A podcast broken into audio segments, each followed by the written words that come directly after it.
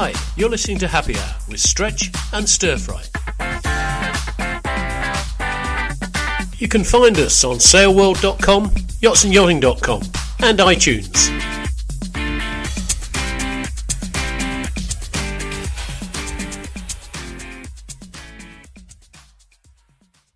Good evening, folks. Tonight we have an amazing guy on the pod. Uh, he's a mover, he's a shaker, he's a phenomenal advert for British yachting and for all that's good in the world of yachting. It's Peter Morton. Morty, good evening. Hello, Stir Fry. Long time no see. Yes, yes, but you look disappointingly fit and well. Well, it's uh, not working for the last eight weeks, isn't it? Ah, Maybe I should take it up permanently. if I, could afford to, I would. Sorry, Stretch. How are you, matey? I'm very well, thanks, Steph. I'm very well. Um, I absolutely refuse to believe that Morty has not taken any time off in the last eight weeks, knowing him. Well, He would have been yeah. up to endless things, plotting and planning. Yeah, well, there's a bit of truth in that stretch. Yeah, we've been working a bit at work, so there you go. How's the boatyard? Well, it's okay. I mean, you know, we, I mean, the shipyard over here builds builds vessels that move people, and people don't want to move at the moment. So, um, you know, we've had a bit of a setback, but uh, we've got some commercial boats on the go, and you know, all the people that normally have boats from us this time of the year have just put them back a bit. So, we've just, uh, you know, we've got to hibernate really and do do the little jobs. We've actually got uh, some uh, yachts in the yard at the moment. To uh, we're helping with the refits and that. In fact, I saw Tubby and uh, Richie O'Farrell today. They're working in the yard on a on a Swan 90. So Morty, um, for, for everyone who's listening, you, you're now you're CEO of the, of the Wight Shipyard, which is the very famous, almost sort of iconic building for the Isle of Wight, really, as you come in to the river on the left. Is that correct? Is that the one? yeah, that's right. The old um, what used to be originally was Saunders Roe, and then British Hovercraft, and uh, more recently Wight Shipyard. Yeah. What what um what just made you decide you were going to become a captain of industry and go and go into building very large ferries? Well, I mean, sort of got into it a bit by uh, by accident, really. You know, my business partner Charles Dunstan, we had a number of property businesses between us, and uh, well, it's ten years ago now. He called me up one day and said, "I've seen this this big boat up in Lowestoft that I want to buy and uh, and restore it." He said, "Come up." So I shot up to Lowestoft, and in a mud berth up there was this sort of 1938 wreck of a steel ship. Um, and, and he said, right, what are we going to do with it? And I said, well, sink it or blow it up or something, but don't buy it. And he said, no, no, no, I want to buy it. So he ended up doing a deal, and it was Shemara, which was um, Sir Bernard Docker's uh, boat or original boat, and then owned by Harry Hyams, and it had been lying up in Lowestoft in the mud since 1985. Um, but he was determined, absolutely determined, and when he makes his mind up, Charles, he, he tends to see it through.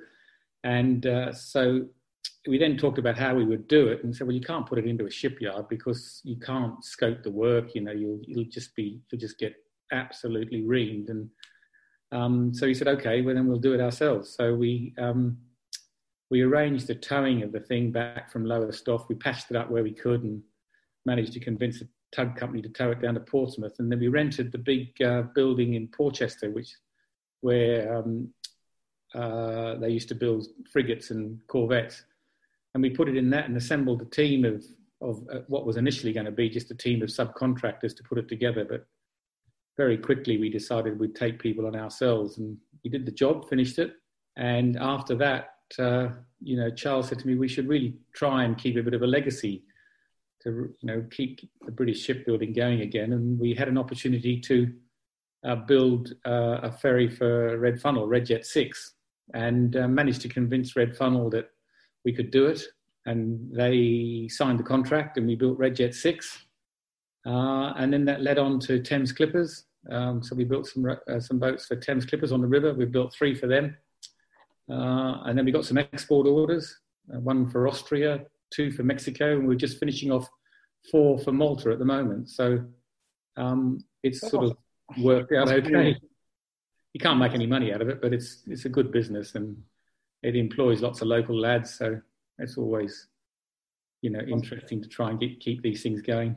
I was about to say it's a huge, must be a huge thing for the Isle of Wight to have employment like that. I mean, it's such a rare piece of industry for the island to have. I mean, Yeah, I mean, interestingly enough, there's a lot of skills on the Isle of Wight going back a long time. I mean, you know, if you look back at Saunders Roe, Saunders Roe um, built the three biggest aluminium flying boats ever built, the Princesses. You know, Samuel White's up the rivers. They they used to build des- destroyers, frigates, submarines. Um, you know, there were three thousand shipwrights in Cowes at one stage. Um, and then, of course, British Hovercraft, the first ever hovercraft, was built and launched from, from the island. So there's a history. You know, I've got a, a, lad working for me whose father worked at British Hovercraft and his grandfather worked for Saunders Roe. So yeah, th- I mean, there is good engineering skills on the island, and I think uh, you know we've just tried to keep that going, and spe- specifically aluminium skills. As it's grown, Morty, do you feel a a relatively large uh, response. You know, uh, you're responsible now for a lot of people's livelihoods, which is a little bit different. Does that weigh on your shoulders?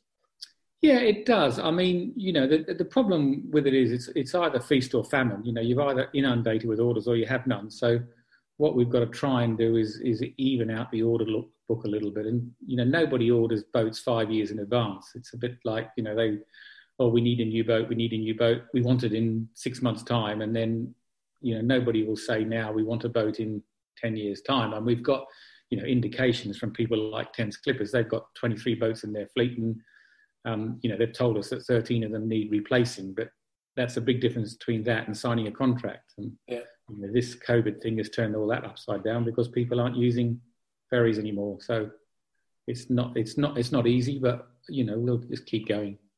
You know, the wind farm market's quite good at the moment. We're building some wind farm boats, so wind farm support boats. So just whatever whatever we can pick up. I don't think it's coincidence. I mean, you've been the driving voice behind uh, many British programs, projects, etc. over the years. That you're at the helm of industry now. I mean, if we go back, obviously Graham Walker owes an enormous gratitude, gratitude to you just for pushing indulgence to the forefront. Tell us a little bit about how that came about. Well, I mean, I was um, you know, I mean, Graham's been a fantastic, uh, you know, supporter of British yachting going back, and I, you know, I started. Uh, I, actually first met uh, Graham at the half ton cup in Poole when I was uh, on a Dubois half tonner called Honey with uh, the South Africans, and um, you know, Graham and I was living in Jersey, working in the finance industry at the time, and Graham said, "Oh, you know, I." I'd like to come, you know, I might move to Jersey. So he moved to Jersey and we became friends. And then he he then started to, you know, looking, following from the first half tonner. Um, you know, he did the one tonner, um, which I didn't sail on um, because I was sailing my own boat at the time. And then, you know, the Dubois 44, um, which became Victory. And, uh, and then, you know, we from then on, um, you know, Bob Wiley and I worked very closely on all the indulgences after that you, you, know, so we worked together. Bob did all the sort of hard work, and I did the sort of organisation and the and the work in the background. And you know, Graham was an amazing owner, amazing owner. I'm, I'm going to piss you off now, Morty. I watched every race of that half ton cup in Poole Bay, 1978. What from your pushchair? Yeah, yeah. Um, uh, probably a Westerly Fulmar. Um, yeah, yeah. Uh, probably a Westerly Centaur one day. Uh, went out and watched all of the inshores. It was absolutely brilliant. Oh, it was. I remember uh, the indulgence was a Hustler 32, wasn't it? That Graham sold. Exactly. Yeah, yeah, yeah. yeah. And we, I had a, we had a centerboard um, wooden half tonner designed by Dubois, which uh, wasn't quite as fast as the Hustler 32 or Wave. It wasn't quite as fast as the other centerboard in the Fleet Wave Rider. Exactly, but I think I think if I remember rightly, I think there were trials for the 40 British places. Yeah, I think you're right. Um, yeah, you know, and that's sort of a bit of a reflection of the of the numbers and the quality of the, of the teams in those days. You just can't imagine that. You know, there were 40 British places for the half ton fleet, and there were trials to get into that 40. I mean, how many boats did that event? 55, 60 boats? Yeah, probably. Yeah, yeah, yeah. yeah. The Wave Rider won it, and I think Jeff Meek was up there in Guab. Yeah. S- second was Indulgence. Third was a boat called Anke, a French boat, I think. Yeah, as a, as a Joubert Nivelt boat. Yeah. Yeah. Uh, Smoky Bear was in the top five. I think yeah. Santa Evita was fifth. Yeah, the Bagnalls. Yeah. Yeah. Uh, Guap was up there. Yeah. Um, Tumble Home was up there. Yeah. That was that was a Jones boat, I think. The Goodies was on eBay at the moment. I think somebody said so. There you go. Really? yeah. Oh God! Don't I, will be bidding for it. Oh no. Oh, halcyon days. Sorry, we digress, Morty. Sorry. No, I'm, I'm still, Morty, I'm still in awe. I said it last week uh, at, at Stir Fry's ability to remember every single race, even even when he wasn't involved and when he was basically in a pushchair, he still has the results for every single race done. So this is his absolute idea of heaven of having you on because he can now well, recount well, we, every race for the last 40 years you've been involved. I'm sure. Stir Fry and I have actually done quite a lot of racing together, and we we sort of sometimes sitting there waiting for races, or even during the race when we you know we do have a shitter sponsoring competition, and um, you know I have to say probably between us we would be an unbeatable pair because I'm sort of a little bit into it as well. Take on all comers, Morty.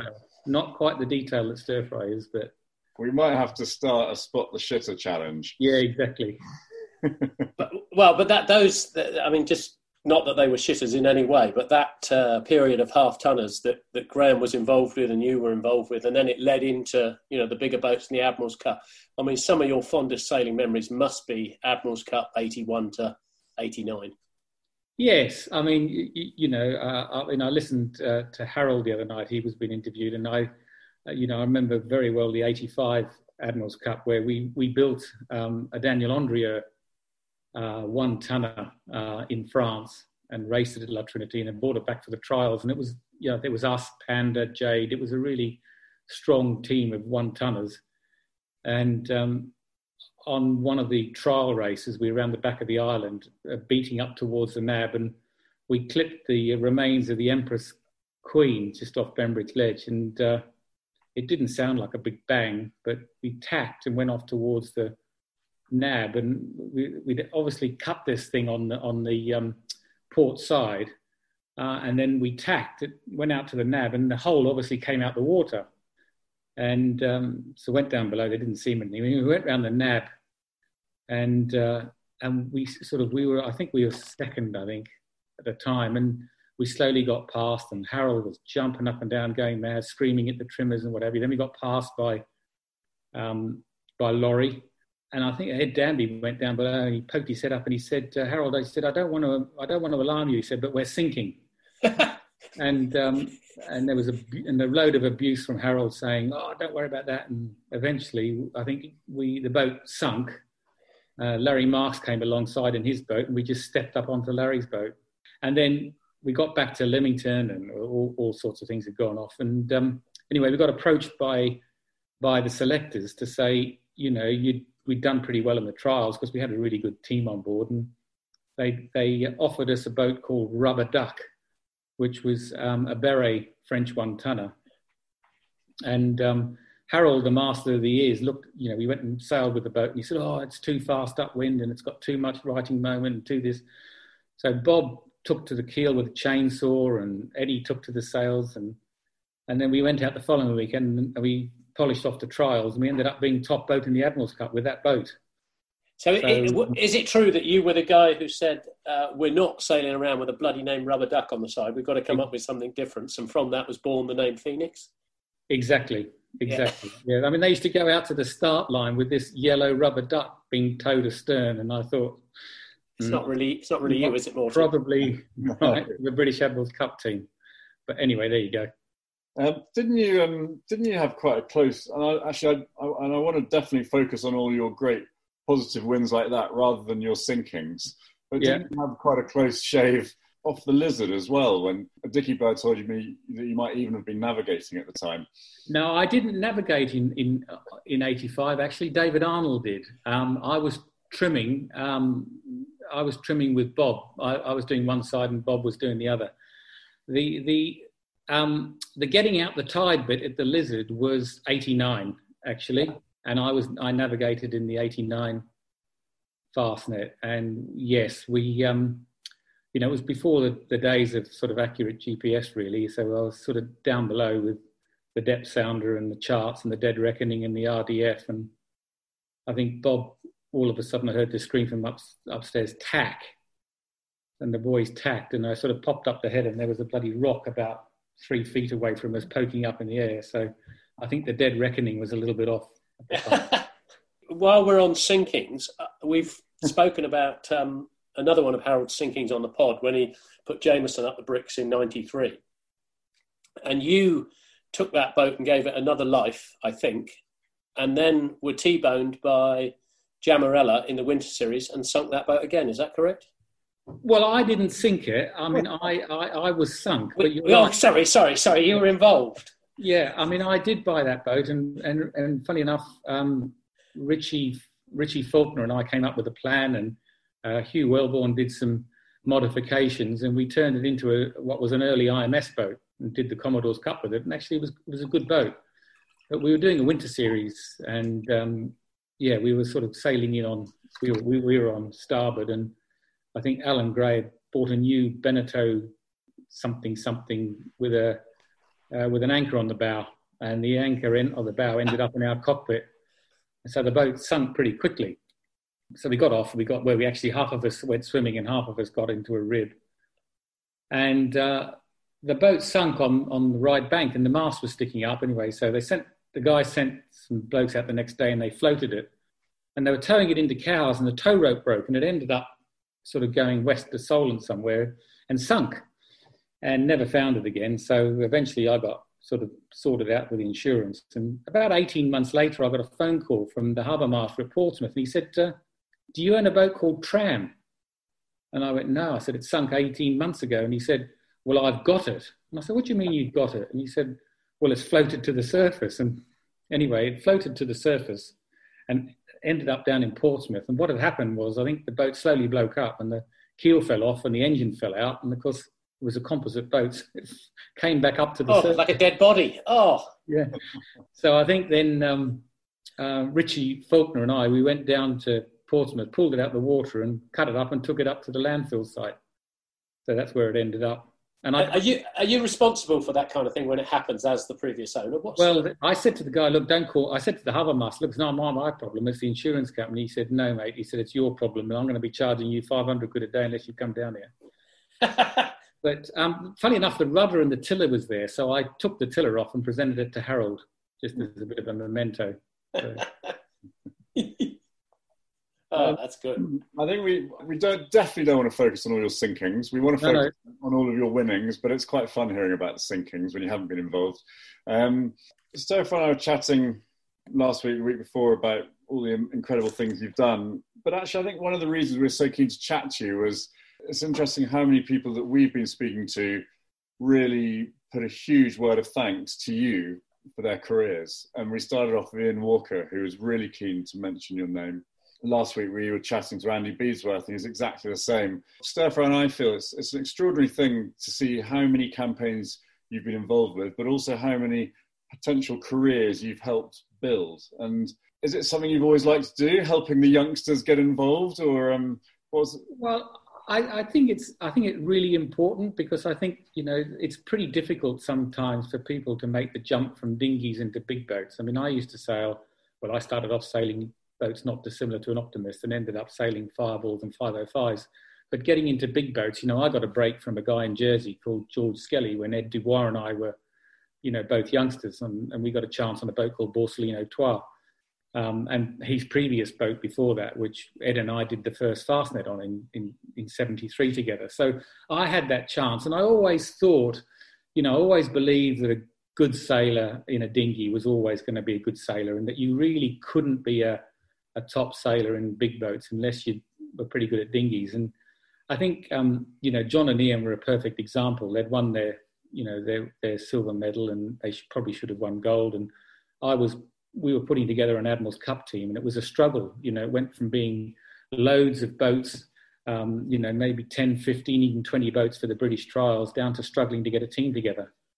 And, um, you know, I got asked if I, with Graham, if we'd put one together. And, um, you know, I said we would, but we needed to bring some, you know, really young, good dinghy sailors in. And uh, I remember speaking to, to John and Ian and said, look, you know, if I, get the money together and arrange a boat. Would you do the Mumm 36? And they said, oh, yeah, we'd love to do that. So I then got, you know, I said to the RORC um, that, you know, we had a team. There was Graham um, and I, can't remember. I think it might have been, who was it? Was it Easy or? Um, yeah, uh, well, Tim Barrett was, was our owner on the 36, and then Easy Oars with Tony Buckingham, and you yeah, and Graham so, on the. And I knew, I knew Tony pretty well from um, you know Farr forty days and what have you. And then Graham had the big boat, so I went to the RORC and said, "Look, right, we've got a three boat team, but it has to be these three boats. We're not interested in you know you messing around." Um, and because you know Harold had taught us that we needed a team and not three boats, um, and we'd won the Admirals Cup in '89 by by having a team and having team team tactics. So I went to them and said, "We've got the three boats, but it has to be it's all three or nothing." And they said, "Oh no, no, no, you know, we're going to do this." And I said, "Well, fine, that's okay." Um, and left the room. And then, of course, I got a phone call about three weeks later saying, "Oh, well, we haven't got a team." And I said, "Okay." So I got summoned up to London, and uh, I took Johnny with me, and we were sitting down in a committee room, and and of course, all the committee that were all said, "Well, of course, you know, the offshore racing is." Is, is you know is where all the points are and you have to be good at offshore racing and and, and, and John, have you ever been offshore? And uh, Johnny looked up and he said, Yeah, I have actually. He said, Well, what, when was that? He said, Well, I took my 470 across the channel a few weeks ago. He said, On the ferry. and that was it. So, but anyway, I mean, Graham was very much of the same mind. So we stuck to our guns. And of course, you know, they had a really, uh, you know, a really strong team. They ended up, I think they ended up being top Mumm 36, if I remember rightly.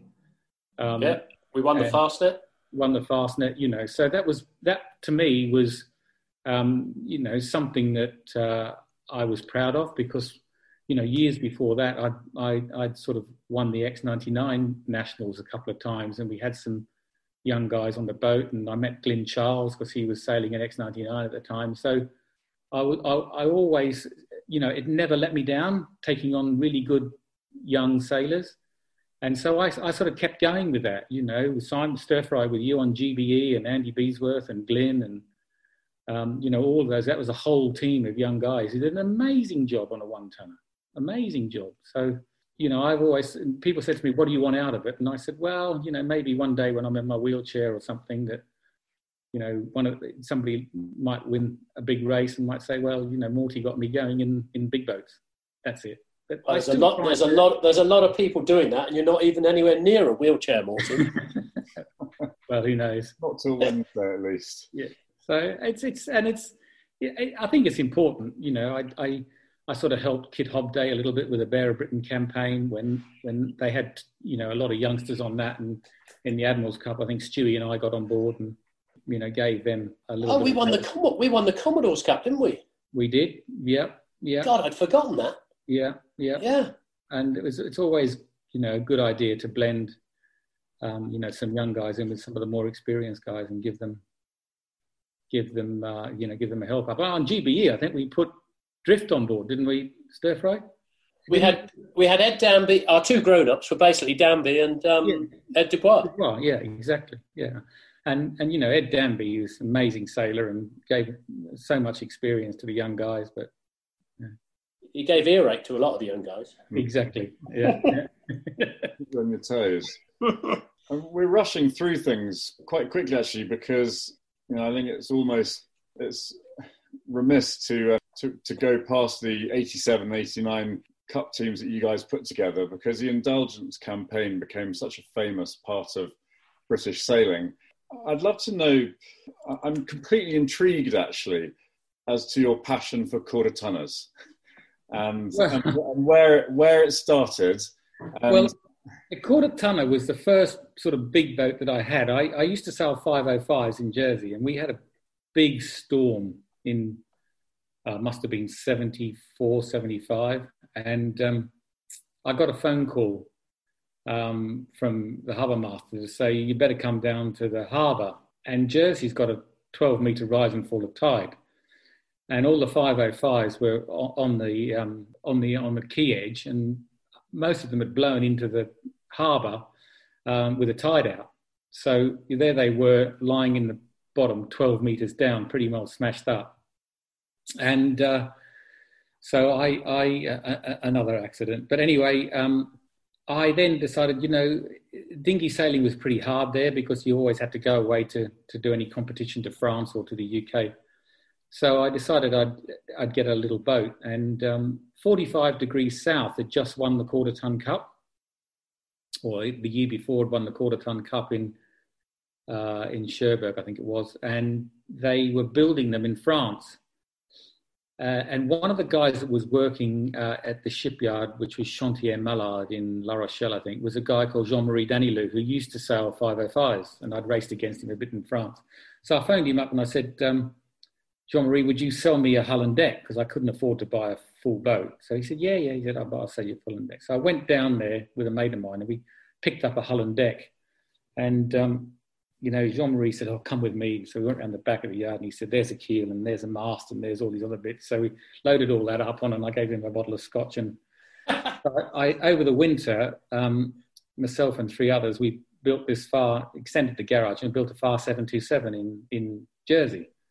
And uh, which was a, a, just an amazing little boat. I mean, or still are really good fun today. And, uh, you know, I sailed that for a few years. And then, funny enough, Ed Dubois, who'd been in Jersey uh, in the early 70s doing his pupillage with Alan Buchanan, uh, started up his uh, own design office. And, you know, I sort of helped Ed get going.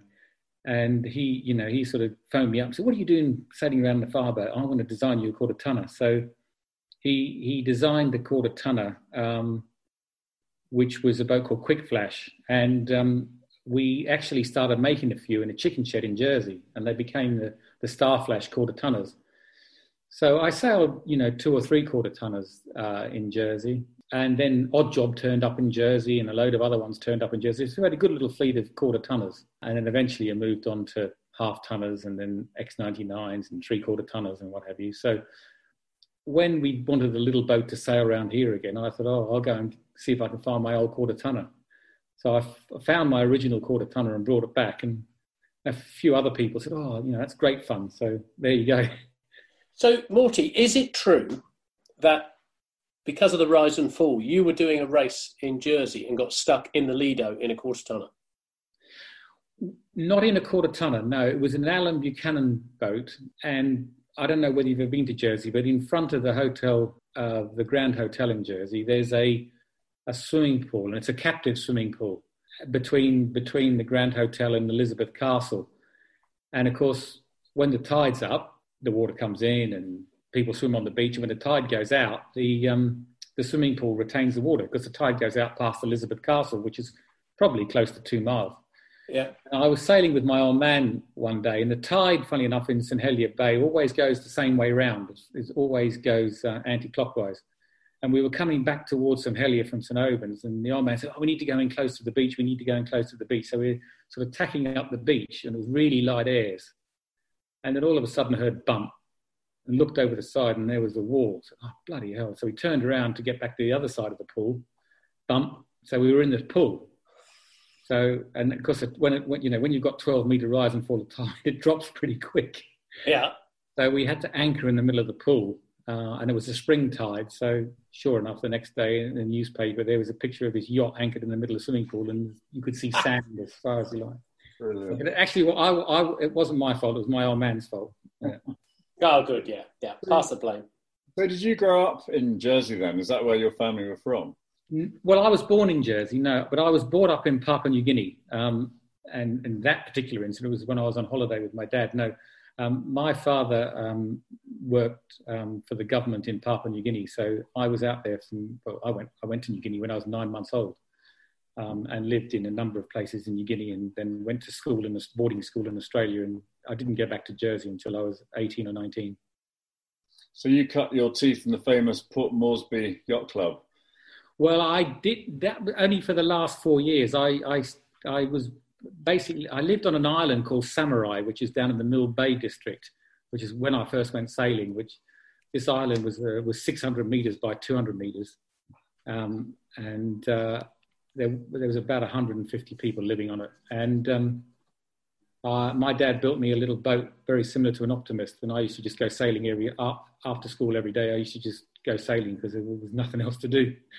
Um, so that's where I started, and then I moved to Port Moresby and uh, sailed uh, at the Royal Papua Yacht Club there, yeah, in fireballs and in the late in, and uh, lightweight sharpies, the Australian lightweight sharpies, which were good. So you've definitely always been an island man in that case. I do. I I like islands. Yeah, I um, you know when I moved back from Jersey when my daughter got ill, I I moved to, initially to Southampton and Winchester, but I didn't like it. I just had to always want to be back. And then when I decided to move, I sort of moved back to the Isle of Wight. Yeah, I do like islands actually. I like I like looking at the water, and I feel very uncomfortable if I can't see the water. yeah. um, so going back to the quarter tonners, you've obviously managed to rip through an extraordinary number of quarter tonners. I was kind of looking up. First of all, I couldn't believe quite how many quarter ton cups you've managed to win and uh, you've probably lost count, but I don't know. Is it five? Is it six? I can't. No, remember. no, no. I don't think it's that many. I think it's it's three or four stretch. I think. Um, uh, I don't think I've won. I don't think I've won that many. I haven't really um, concentrated on the last, you know, five or six, seven years. I've sort of Louise has picked up the man, mantle and that, and then more recently Sam, Sam Laidlaw and stuff. But and then of course Southey last year won it, so it's yeah. good. It's good. Do you have a do you have a particular favourite? I know you've gone through Bullet, Espada, Anchor, Challenge. Is there one that's particularly close to your heart? Well, I mean, Bullet is an amazing boat. It's just such an easy boat to say. It's a, such a forgiving boat, um, and you know they can punish you downwind those boats. If um, but the the Bullets are a really nice, beautifully balanced boat. Um, so I think yeah, Bullet is probably the favourite, but you know, Anchor Espada was a good boat. Anchor Challenge was a really good boat. That was a Cookson boat that Chris Dixon's father sailed in the Quarter Ton Cup in New Zealand. So um, I quite like them when they've got a bit of provenance. So, um, and you know, and I, I, keep finding them and buying them and hmm. bringing them back. So I've bought a couple in Italy recently. So they'll be on their way back. So it's a dangerous addiction that. Um, well, it's a disease actually more than an addiction because um, but I think you know I, I quite like um, doing them and then letting other people get into it. So I think it's important that you, you know that you move them along and um, get other people into the class. Otherwise, the classes just die, don't they? Yeah, you need fresh blood, um, yeah. and and you yeah. need people who are passionate about the class. And if you combine the two, you have a very very successful recipe. Yeah, and the other thing with the quarter tonners, I think, is good is they're good little IRC boats. You know, you can you don't have to just keep them for the quarter ton cup. You, you, can go racing IRC. They've won around the island. Louise has won, you know, the national, the women's keelboat championships sort of year after year. They're, they're, they're good in IRC in the small boats. Yeah. You can race them any time. So um, from from the um, quarter tonners, that's where your association and long-standing friendship with Bruce started. Yes, yeah, yeah. I mean, I I met Bruce um, not long. Uh, not long after the quarter ton cup. In fact, Bruce came to stay Bruce, with me. We should just point out, sorry, Martin, that's Bruce Farr, not Bruce Springsteen. Okay, yeah, yeah, so, Bruce Farr, yeah, yeah, yeah, yeah. I've known Bruce for a long, long time. And uh, when he was thinking about leaving New Zealand, he uh, he looked at Annapolis for his design office, or he looked in Europe, and he actually did come to look at in, in to came to Jersey and thought about setting up in Jersey, but decided to go to Annapolis. But we, you know, I've known him since then. Good guy. Yeah, you've even got a dog called after him, haven't you?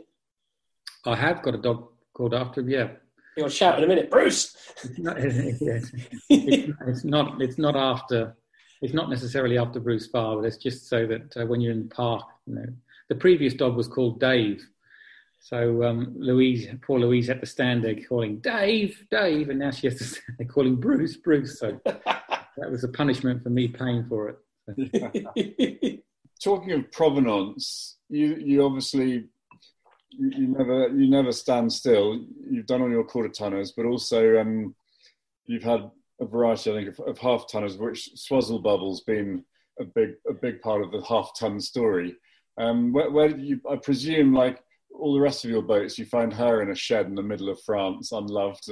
No, funny enough, I mean, I've, Swuzzlebubble and Gunboat Rangiriri, I think, were sort of one of my old favourite ever boats. I thought they were amazing boats. They were really cool boats to look at. Um, you know, they were incredibly quick, really nicely balanced. And um, when when I'd sort of I decided that uh, I might try and fill some gaps in because I'd won the quarter ton cup and I'd won the three quarter ton cup um, with Graham on Indulgence in '86, I think. Stir fry wasn't it in Torquay? 86 Torquay, yeah. Yeah, yeah. So, so, I'd won the, the, quarter ton cup and I'd won the three quarter ton cup and I'd, I'd tried for the half ton cup and never won it. So I, I sort of did my homework and thought, oh, looked at the numbers, and and that gunboat and Swuzzlebubble were long. They were about a foot longer than any other half tonner. And I'm not a naval architect, but I do know that long boats tend to go faster than short boats. So I tracked down. Um, I, a gunboat was is in Italy, um, but the guy wasn't interested in selling it. And um, anyway, I eventually tracked down Swuzzlebubble to a, a, place in Rhodes in Greece, in an island. So I, I, I actually got hold of the guy, and he said, "Yeah, yeah." He said, "I, um, you know, I, I, would be interested in selling it." He said, "But I haven't seen it for years because it's in a junkyard."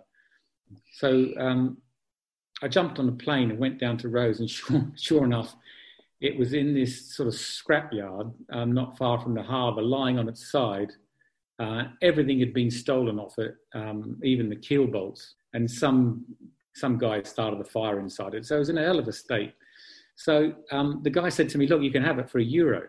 So um, okay, so I thought, well, that's great. Um, uh, but getting it back, what a nightmare getting it back because you have to go through a Greek paperwork is just off the off the scale. So um, I went through all the departments, the harbour master, the local authority, then there was the revenue, and about, by the time I got to the seventh department, I paid out about 500 euros in bribes to all these blokes. So I couldn't get the last bit of paperwork.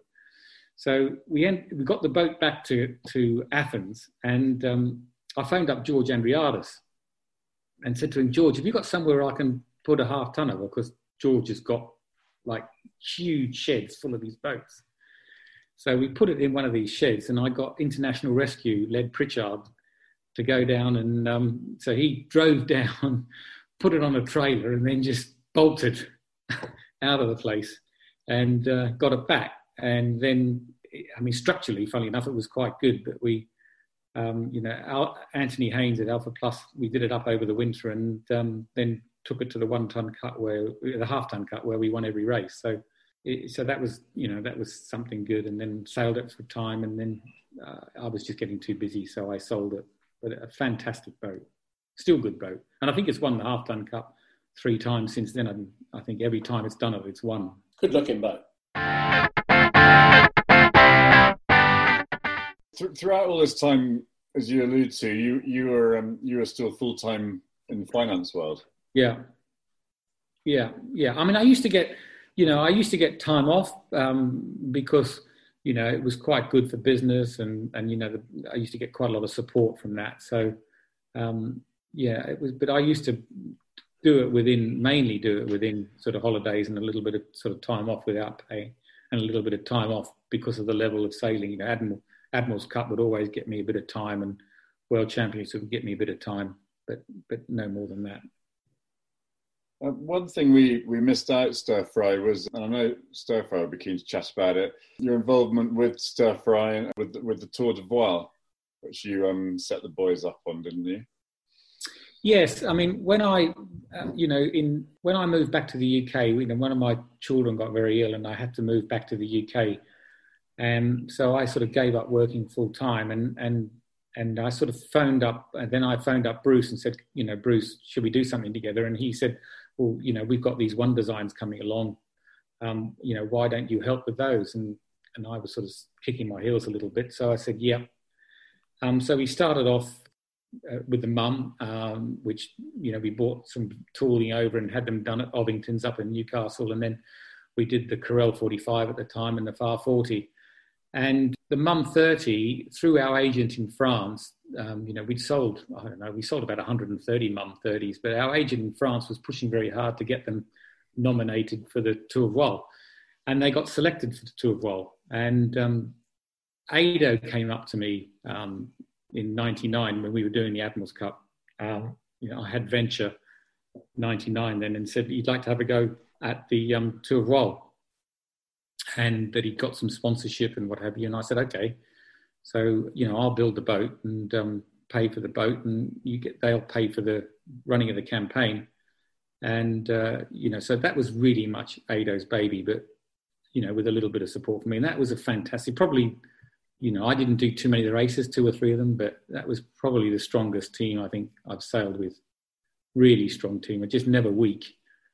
You know, I sort of get a little bit tired when people tell me how good these French sailors are and, you know, how good they are at sailing and all that. And I'm sure they are single handed. But, you know, I've done enough racing in France when we used to go down and do Spi Ouest with uh, the indulgences and all that, and even to some extent my boat, and, um, to know that it's not actually as true as the myth isn't as true as people make out. So I was quite interested to. Uh, I'm quite patriotic actually. So I was quite uh, quite interested to take a a boat to France and um, show them that you know that Trafalgar wasn't an accident. So you know, Ado put a fantastic team together, and um, you who know, was, who was on that team? well, um, it was a t- it was a it was a team effort. Um, there was uh, Ado, Timmy Powell, Stewie Childerley, Ian Walker, Jules Salter, Nipper Salter, Andy Hemmings, Stir Fry, uh, Shag. French Fry, Shag. You know, it was a very very strong side, and and they just smashed it. I mean, there were 54 boats, I think, in the event. You know, they just won going away basically, and it was quite interesting because after that, every time I went to France, you know, I sort of um, people brought it up. You know, people like Jimmy Pahun and all those guys, you know, uh, Bertrand Pacé and all those guys that did it, who were sort of legends in France, remember having, you know, being rolled over big time by the roast beefs. Having their pants pulled down and their bottom spanked. Yeah, yeah, and um, yeah, it was. I mean, it was it, it was a fantastic achievement, but but not much to do with me, if I'm perfectly honest. 20 year celebration this year, Morty. I think the do We are. is planned for August, but you know, August. we yeah. might be socially distancing. We might not be stir fry that night. Hope go well. I might just pay the fine and be done with it. It's another joy of being on an island. Make sure you do it on the Isle of Wight, and you can. Yeah, exactly. I mean, there's not three prisons on the island for no reason, mate. It's, uh,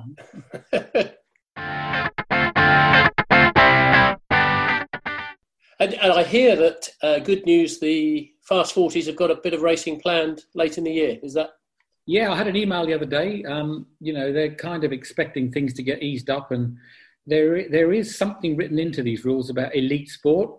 And because half the crew on a fast forty are pros, then um, uh, I think there's a move afoot to say we can go sailing in August, and there are six six weekends planned from the middle of August on to the end of October. So we'll get the full season in That's every second news. weekend. Yeah, yeah, yeah. I think, and everybody's chomping at the bit to get back. So, um, yeah, we'll, that's the plan at the moment. And, and how's the, how's the Fast 40 fleet looking at the moment? Well, I mean, I it, it's it's not growing, that's for sure, but it seems to be you know reasonably stable at the sort of slightly lower levels of the first year. You know, there's a couple of boats that have been bought that weren't out last year, and there's a couple of boats that have gone. So I don't expect it'll be the same number as two years ago, but you know, I wouldn't be surprised if we have seven or eight on a good day. Uh, I know a couple of them have said enough's enough. I'm not going to bother this year. You know, frankly, if you're doing these short races, as long as you've got six or seven boats, it's pretty good racing. yeah? You're never more than three boat legs apart, are you? So No, Was that a bit, was that a sort of um, quite a surprise that the Fast 40s kicked off as they did and provided such brilliant racing? Well, I, I wasn't in, involved with it from day one. Robbie Greenhalgh actually, you know, made it all happen. Um, I think 40 foot's always been a great size for the Solent. You know, it's big enough that they get up and go. Um, it's big enough to push on, but it's not so big that you get stuck in the Solent. And so, therefore, it's all, I think it's a great size for the Solent. And and I think the beauty of them is that you could you could pick up the GP 42s you know, reasonably uh, economically and race them um, at a high level. So, um, and you could also build new ones. So, and they were semi-custom. The, the you know the the Kerrs from China and the the Carkeeks from Dubai. You know, they they weren't ridiculously expensive boats. So it wasn't really a surprise. And hopefully, I, you know, there hasn't been any new ones built other than Ran, but that doesn't really matter because there's good racing you know, amongst the rest of the fleet. I sold my Carkeek boat last year, and because we were sort of funny enough, the fleet was quite interesting in so much as Ran was a, you know, a whole step above everybody else, and then there was us, who who, who were not as quick as Ran, but we were quicker than the GPs. And So I decided that uh, I didn't really want to build a new boat and be the only other brand new boat. So one of the GPs um, was giving up, and I had a pretty good offer for my boat, and boats are pretty easy to buy and hard to sell. So I sold it and bought the old Zephyr. So, you know, irrespective of what happens, there's now sort of four or five boats of that era. And, and you know we'll have good racing. I mean the difference in speed's pretty small, but you know they they are great fun boats to sail. They they do get up and go. Stretch. We have to ask every uh, guest that we have on the podcast, Morty. Have you foiled yet? No, no. I think there's two reasons probably why I haven't foiled. Well, I have foiled actually, but only as a guest. But I mean, I think there's two reasons why I wouldn't foil. One is age, and the other is size. I'm, uh, call, I'm calling you on both those. With your new hip, you'll be absolutely yeah, fine. Could be, yeah, could and be. I mean, you look like you're about 97 kilos at the moment, and the Wasp will take 97 kilos. Really? Yeah. Okay, Stefan. Well, okay. So maybe we get one together then. I think we've got a part owner stretch. I'm so relieved. oh God! But the only problem with Morty though is that he won't be able to handle the wasp because he likes tweaking boats. He, he needs. He I needs do.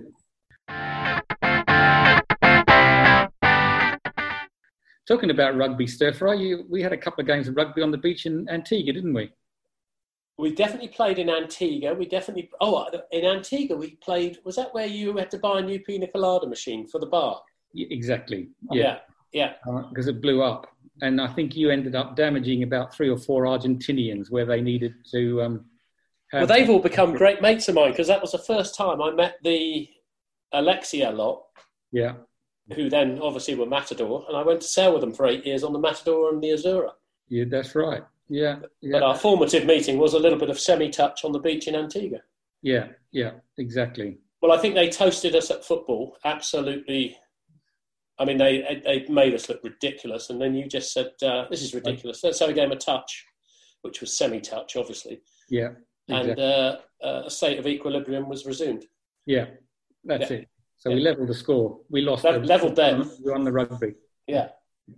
Yeah, I think if, if if there's one person I never want to be playing touch rugby against, it's Stir Fry because he doesn't do touch rugby. No. well, firm no. touch stretch. Yeah, yeah, yeah, yeah. Um, so, Morty, um, are you planning on? I suppose you've got to take the summer. Well, everyone's taking the summer a bit quietly now, actually. So it's probably quite good timing for you to be having your hip sorted out. Yeah, yeah. Hopefully, I should. You know, if if it all goes to plan, then you know I shall make the uh, the fast forty uh, regattas. I'll certainly make um, maybe not the first one. If it's if it's windy, I'll probably let somebody else take the boat. But I, I don't see why not. Everybody tells me that it's it's it's an amazing recovery. Um, yeah. Um, so it should be up and running. Should well, be up and running. Well, we wish Fantastic. you luck on that. Yeah. Um, it would be good to have you dancing around a boat nimbly again. Um, or, at least, or, at least, crossing from one side. Well, to... yeah, I've, I've, sort of slightly, I've moved back in the boat stretch, as they say. As you get older, you move back. I started off in 1973 uh, on a she, on a, actually it was an SNS 34 with Ed Dubois doing the bow fastnet race, and then um, I've slowly moved back so I'm now I'm now right at the back, which is fine. I've I've not only ever known you right at the back, doing yeah. an extremely yeah. good job. Well, I've been around a long time, Stretch. Morty, thank you very much. Stir fry, thank you. Thanks, uh, Stretch. Thank you very much, Morty. A lovely way to spend the Friday evening, and please send lots of love to Louise as well. I will do. Yeah. Thanks so much for listening. We hope you've enjoyed the pod leave us a rating on iTunes. Stretch and Stir Fry, signing off. See you soon.